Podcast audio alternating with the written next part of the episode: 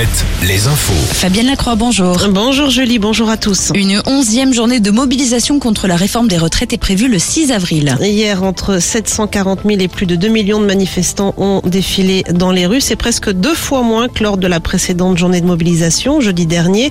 Entre 8 et 17 000 en Charente-Maritime, 40 000 en Loire-Atlantique, entre 5 et 9 000 à Angers. Des incidents parfois en marge des cortèges, hein, provoqués le plus souvent par des casseurs. Une cinquantaine d'interpellations à Nantes, 6 à Bordeaux et Angers, 3 à Limoges. À Rochefort, un manifestant soupçonné d'avoir tagué un radar comparaîtra en fin d'année devant la justice. Hier soir, la première ministre, a invité l'intersyndicale à Matignon en début de semaine prochaine sans préciser l'objet des discussions.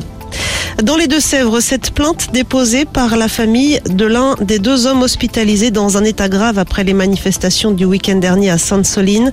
Selon le collectif Les Soulèvements de la Terre, la plainte aurait été déposée auprès du procureur de Niort pour tentative de meurtre et entrave au secours. La préfète des Deux-Sèvres, de son côté, conteste les informations selon lesquelles les forces de l'ordre auraient empêché le SAMU d'intervenir samedi pour porter secours à des manifestants.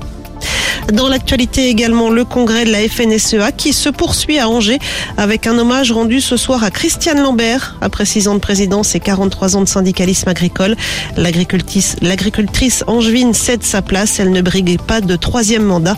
Un seul candidat pour lui succéder, Arnaud Rousseau, un céréalier basé en Ile-de-France. Les sports avec du basket ce soir. Cholet joue en Estonie pour le compte des demi-finales allées de la FIBA Europe Cup. Hier soir, Limoges a perdu à Dijon. Défaite également de La Rochelle en Pro.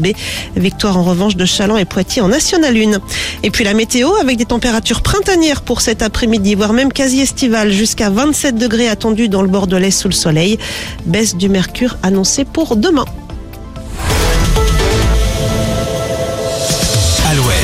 Alouette, Alouette. le 6-10, le 6-10 de Nico et Julie.